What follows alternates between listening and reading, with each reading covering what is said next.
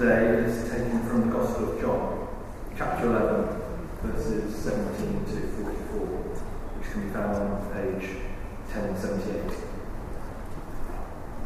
On his arrival, Jesus found that Lazarus had already been in the tomb for four days.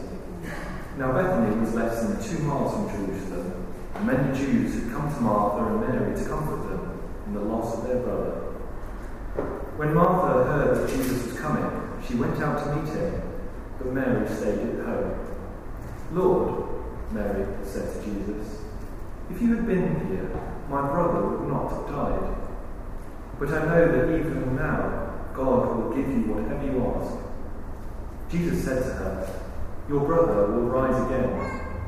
Martha answered, I know he will rise again in the resurrection at the last day. Jesus said to her, I am the resurrection and the life. The one who believes in me will live, even though they die. And whoever lives by believing in me will never die. Do you believe this? Yes, Lord, she replied. I believe that you are the Messiah, the Son of God, who is to come into the world. After she said this, she went back and called her sister Mary aside. The teacher is here, she said, and is asking for you. When Mary heard she got up quickly and went to him. Now Jesus had not yet entered the village, but was still at the place where Martha had met him. When the Jews who had been with Mary in the house, comforting her, noticed how quickly she got up and went out, they followed her, supposing she was going to the tomb to mourn there. When Mary reached the place where Jesus was and saw him, she fell at his feet and said, Lord, if you had been here, my brother would not have died. When Jesus saw her weeping, and the Jews who had come along to her also weeping, he was deeply moved in spirit and troubled. Where have you laid him? he asked. Come and see, Lord, he replied. Jesus wept. Then the Jews said, See how he loved him. But some of them said, Could not he who opened the eyes of the blind man have kept this man from dying? Jesus, once more deeply moved, came to the tomb. It was a cave with a stone laid across the entrance. Take away the stone, he said. But Lord, said Martha, the sister of the dead man, by this time there is a bad odour, for he has been there four days. Then Jesus said, Did I not tell you that if you believe, you will see the glory of God? So they took away the stone. Then Jesus looked up and said, Father, I thank you that you have heard me. I knew you always hear me, but I said this for the benefit of the people standing here, that they may believe that you sent me. When he had said this, Jesus called in a loud voice, Lazarus, come out. the dead man came out, his hands and feet were wrapped with cloths, of strips of linen, and a cloth round his face. Jesus said to them, Take off the grave clothes and let him go. This is the word of the Lord.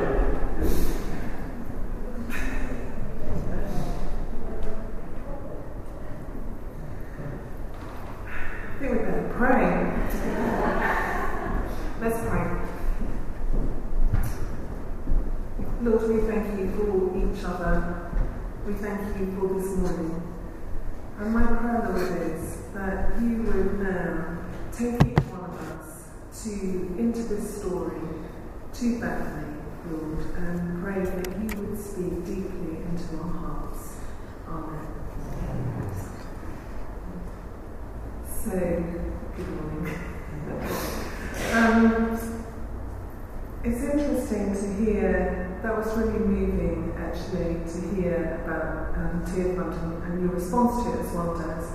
And it's so important to, for us to remember that the world out there is much more complicated and complex than the world here. Having said that, however, at school, um, which is very far from this place, we do have families from around the world who have left places like Syria and Iraq under really difficult conditions and circumstances and found themselves here and you know we try to after them and uh, from time to time those families um, naturally and understandably enough want to go back and, and see their family that are still in Syria and Iraq and Kurdistan and, and those areas around there. And just recently, um, I, I, sat in some horror really, listening to Lovely Lady explaining to me that, you know, she had this plan to do this. And, and I said, you know, but what about ISIS? And she said, well, they're about 50 miles away from where I'm going, so, so like, it'll be fine. So later I was thinking about this and thinking, where is 50 miles from here? You know, would Oxford, if, if something really bad was happening in Oxford, would we feel safe here? And uh, it's interesting, this whole business about borders and boundaries, and where we are safe and where we're not safe. Mm. And if something bad was happening in Salford, would we feel safe? And I was trying to imagine, you know, where would it be? And anyway, I, I, have no choice, and, and we'll pray, continue to pray for those families that that face potential danger. And actually, I, I also noticed, thinking of this passage, that right now in, in this in this passage, Jesus and his disciples have left Jerusalem because they were trying to stone him, they were trying to kill him, because it was starting to come out all the miracles that he'd done he was starting to intimate that he was God's son. And the Pharisees didn't like that. People didn't like it. They felt under threat. And so they were, they went and they found stones to throw at him. And um, it's a really sad thing, but stoning still happens in the world today. It's not as though we're looking at a passage here that's really historic from 2,000 years ago and it has no relevance to us. This still happens only in half a dozen countries, and there are charities, I don't know about Tearfund, but Amnesty International certainly have got a campaign to try and stop it. And only um, on Boxing Day, just a few months ago, a woman was stoned to death in Kirkuk, which is about 50 miles away from where this family is going. Stoned to death. So it's shocking, isn't it? It's still happening today. But Jesus, and it's a, a horrible way to be killed. And Jesus and his disciples have escaped from Jerusalem, from that um, risk, and gone, understandably, left Jerusalem, left Bethany, left Martha and Mary and Lazarus, who, who the Bible tells us clearly Jesus loved them. They were like his Airbnb, his family that they could go and stay with when they were in the area you know, just outside of Jerusalem. It'd be like, it would be like you come into Bath to do all this stuff, you know, but then you retire to the sort of more genteel areas of Combe Down, or I don't know what the about two miles, just under two miles away up a hill, um, to be with uh, Mary, Martha, and Lazarus. We know that's what happened. We know the Bible tells us he loved them. We know lots of stories around that family, don't we? But it was not even safe to be there, so he'd gone even further, a whole day's walk, a whole day's walk, um, to the other side of the Jordan where John used to baptize with his disciples and the other people who used to accompany him to be in order to be safe. So that's that's where we start when we, we, we go into the story. Um, it's interesting, I think, that he gets word just in the few verses before um, the ones that we're looking at. He gets word that Lazarus is sick, but he decides not to do anything. He, he knows he's sick, he decides not to do anything. And he stays where he is for a little bit longer. And uh, then he decides that they, they will set out. The disciples initially think, oh, he, he's asleep. Lazarus is asleep. If he's asleep, then it's the sort of illness where he'll get better, so there's nothing to worry about. And Jesus then goes on to say, no, actually, he's dead. That's in verse 14. He tells them plainly Lazarus is dead. And for your sake, I'm glad I was not there, so that you may believe, but let us go to him. And then Thomas, the doubting disciple, who's also something of a revolutionary, says, Let us also go, that we may die with him. So there's that sense of a mixed bag, you know, the mixed bag of disciples deciding to go with Jesus. I think they still possibly think Lazarus is ill because they have seen Jesus um, heal people, give sight to the blind. They've seen all of these things. So, really, would they think they've heard the message that Lazarus is ill? That's the message that's come, not that he's dead. And so they set off on this day's journey, um, and they are leaving some time after, after waiting. They, they arrive four days after Lazarus has died. Now let's go to Bethany. Okay. Because in Bethany we have the wonderful Mary and Martha, two very, very different people, as you know. So you have Martha, who is the queen of organisation, I suspect, who can, you know, suddenly cater for lots and lots of people, sort everything out, make sure people are happy, She's really strong in hospitality, and she obviously really enjoys and feels a ministry to people coming from Jerusalem to stay with them. And Mary, who perhaps doesn't totally get Martha's um, view of organising hospitality, but loves Jesus and is really interested in his teaching. These two women have been affirmed by Jesus in a massive way in that he is their teacher, which would have been unheard of in those days for a woman to be able to be part of that sort of discipleship group and to call a man their teacher. He affirmed them to the extent that Mary kneels in front of Jesus in the sort of way that a disciple would listen to a teacher. So it's actually, it's good it's just been Women's Week or Women's Day or whatever, isn't it? It's very affirming of women. Um, so there's Mary and Martha, and their brother, who they, is younger than them, they look after, um, becomes ill. Now we don't know we don't know about their parents. We assume that, that Mary and Martha perhaps care for the brother, and we might think as well what their hopes are for this young man who Jesus, we know that Jesus loves. What are their hopes for him? What are their hopes for his future? And all of us um, have, have friends, have family, know young people, and wonder what will, oh, I wonder it a lot actually, 220 times a day I wonder it, what will happen to these creatures in my care? What will become of them? And we have high hopes, don't we, of what our children will become and what our relative, our young relatives will become. And they must have had the same for Lazarus. Possibly too, if he was the male in their family, they would have hopes that he would represent some kind of security for their future.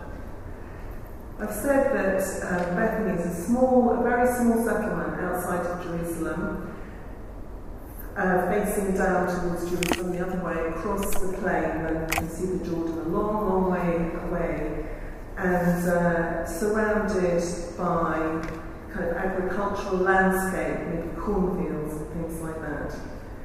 and um, their brother becomes ill. Now, let's think about that. How you don't just suddenly become ill like that. It's unusual, isn't it? So it starts off with a bit of fever, a bit of a cold, maybe a bit of flu, and you think, oh, it's nothing to worry about.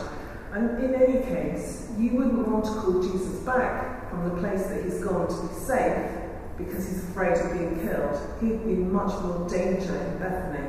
So they also wait. But he becomes more ill and more sick and has a high fever, sweating buckets, and they're starting to wait with him. And at a certain point, when he really is probably quite ill, I imagine, top of their list is to get Jesus because they know, they believe utterly that he will be able to lay hands on Lazarus and he will recover from this illness. And so a point comes when he must be actually very, very sick and really suffering that they send off the messenger. And the messenger would have come back and said, We've delivered the message. And so now we're in a situation where Lazarus is probably really, really ill. And they're keeping watch with him over the night, through the night, and they're mopping his back brow and listening to his breathing, which will be becoming erratic, and at the same time listening for stones moving outside and maybe a knock on the door that Jesus has arrived. And it doesn't happen. It doesn't happen. In fact, they stop hearing Lazarus breathe. They hear him breathe his last, I think. They really do. So they had such high hopes, such high expectations, both of them, that Jesus would come and sort out the situation. And he doesn't come. Now, in this culture, I have to say, very much unlike ours today, where we can keep people when we go on holiday in a nice sort of cold place. In this culture, where it's really hot, um, that then you would bury your dead on the same day. And it, and it is warm. So now, Jesus still hasn't come. The people who used to help with, um, with burials and funerals, if you like, official mourners, would have come from Jerusalem. The news was now out Lazarus has died. And together they would have prepared his body, wrapped him in linen cloths, put a, a sheet over his face, and tied his chin up, like this, so that his mouth would stay shut, and put him into this grave, a cave, with a stone on the top of it. And that's where he is. And still, Jesus doesn't come.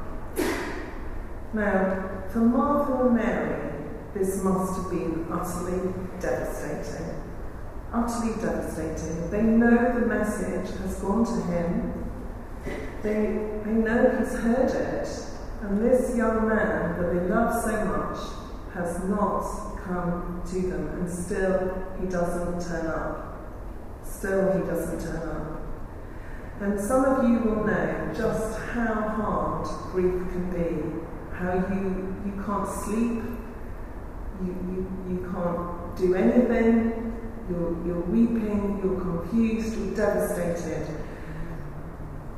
And somebody that you had put a lot of hope in is not there, and you feel utterly desolate, lost.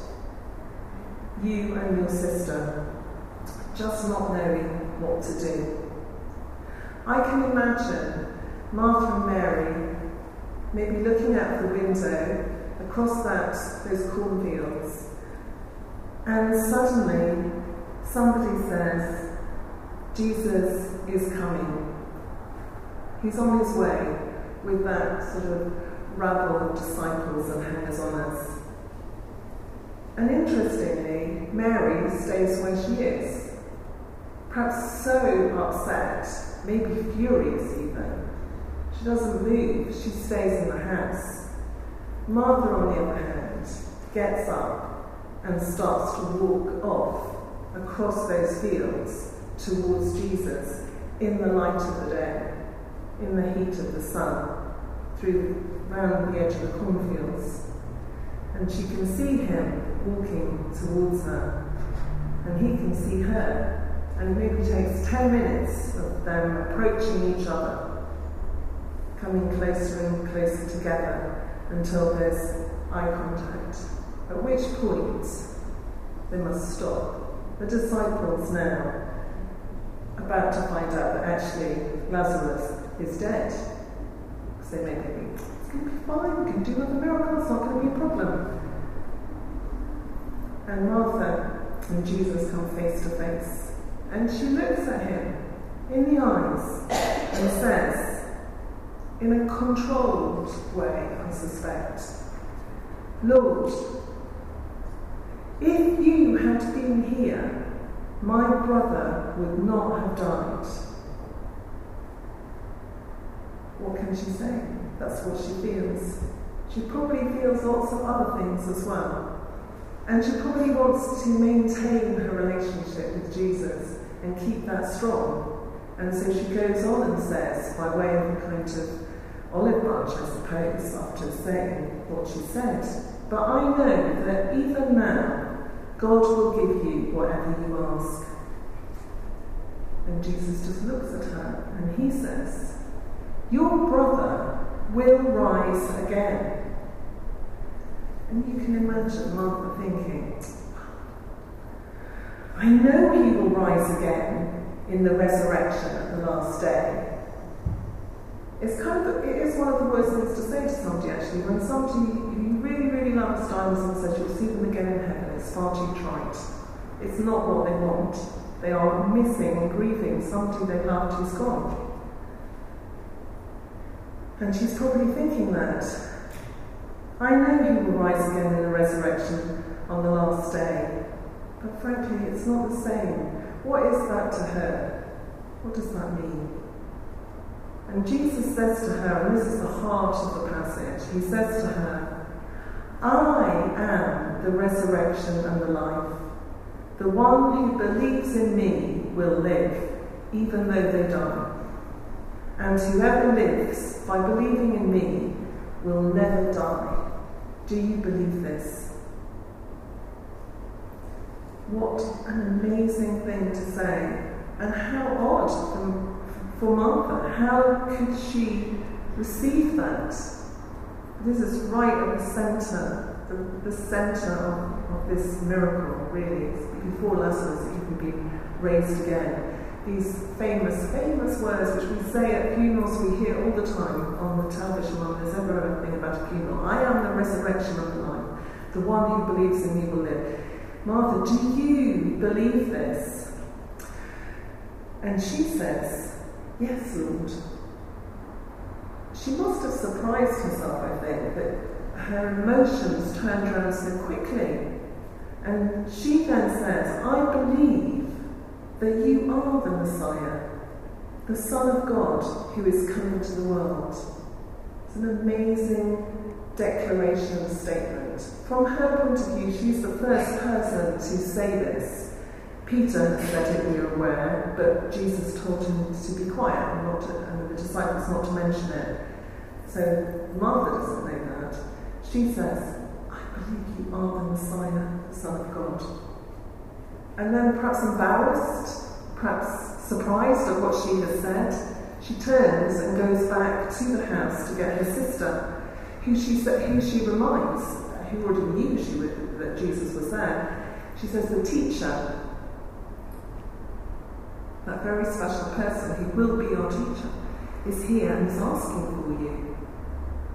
Now Mary moves. She gets up really, really quickly. She runs out of the house. People see her going and go with her, believing that she's on her way to the tomb. And they want to go with her to help her to mourn, which is the custom in, in those times. But she doesn't head for the place where the tomb is. Instead, she also heads across, across towards the fields. And she arrives there with Martha and with this little group of people from Bethany, Jerusalem, there to comfort her. And they arrive, and there's Jesus, and Mary just throws herself down at Jesus' feet. Says exactly the same thing that Martha says, but says it in a very different way. Where Martha looked and gazed and said, Lord, if you had been here, my brother would not have died. Mary cries out, weeping in anguish, and, and says, on the floor, crying, in such a state, Lord, if you had been here, my brother would not have died. And this weeping is a loud howling noise. That's what we understand from these words. And the Jews who were helping her to mourn were also weeping loudly. And we're told that Jesus now is deeply moved in spirit and troubled. He responds so differently to Mary. I think this is so important for us to understand that Martha, who's kind of more cool and collected and trying to speak from her heart in a measured way, receives a measured, heartfelt response. Mary, who is just, you know, out there, this is how it is, he is also deeply moved in spirit and says, Where have you laid him? And they say, Come and see. And then this tiny, tiny verse in Scripture, verse 35, Jesus wept. These are, these are not wailing wept, this is tears. He's moved to tears. He's such, an empathetic person. And the Jews look and see these tears and say, See how he loved him, how he loved Lazarus. But I think Jesus is weeping here. And, and Marianne said in the prayers how Jesus wept over Jerusalem. He's weeping here for the death that there is in the world, for this cycle that goes on, that seems endless, that tears at people's hearts and causes such grief. But some of them are saying, could not he who opened the eyes of the blind man have kept this man from dying? But they're not so sure, you know, who is he? But Jesus goes to the tomb and he stands there and says, Take away the stone. And Martha, ever the practical one, thinks he probably doesn't realise that he's been there for four days. And I probably should mention this. And she mentions it by saying, it's going to smell pretty bad because it's four days of rotting flesh. This is the one who's just said that she believes that Jesus is the Messiah. Do you see how confused our emotions are and where our thinking goes? And this is when Jesus is right there in space and time. It's really difficult. And he says, Did I not tell you that if you believe, you will see the glory of God? I imagine Martha says, Okay, take the stone out of the way, and they do that. And Jesus looks up and prays and says, I thank you that you have heard me. I knew that you always hear me, but I said this for the benefit of the people standing here, that they may believe that you sent me. And then in this really loud voice, he shouts out, Lazarus, come out! And everyone's just watching and wondering. There is no smell. And then nobody does anything. You would think, you know, I think they're paralysed in shock, surprise, amazement. What is happening? Nobody moves because the obvious thing to do would be to go in and help this poor chap who's all wrapped up stuff over his face and his jaw bandaged up with a knot on the top, staggering out. And he comes out as Lazarus, all sort of bandages falling off, strips of linen and the cloth. And still nobody moves because it's left then to Jesus to say, Come on then, take off the grave clothes, let him go. This amazing, amazing miracle in John's Gospel. Now, I think Mary and Martha and Lazarus, who knew Jesus so well, knew that this meant so much more than perhaps just this, this fact that Jesus raised somebody from the dead. It also pointed ahead just a few weeks until Jesus himself would die and then would also be raised to life again. There's so many different people in here, even Thomas. Thomas, who says, I don't. Even Thomas, who says, you know, I, I can't believe unless I can see the, the scars in his hands and his side. Thomas sees this. Thomas is here. But then he still can't believe it later. And all of us, I suspect, we have these things going on in our lives where we really want to believe but we can't, where we feel huge anguish about somebody or something, where we can't let something go, where we have a high level of anxiety about a young person and what's going to happen to them, or about a young person and what has happened to them. And can everything be made right again? Can Jesus bring this all together? And can He help us when we come to die, or when our nearest and dearest comes to die, and we hear these words, I am the resurrection and the life. The one who believes in me will live even though they die, and whoever lives by believing in me will never die. Do you believe this? Amen.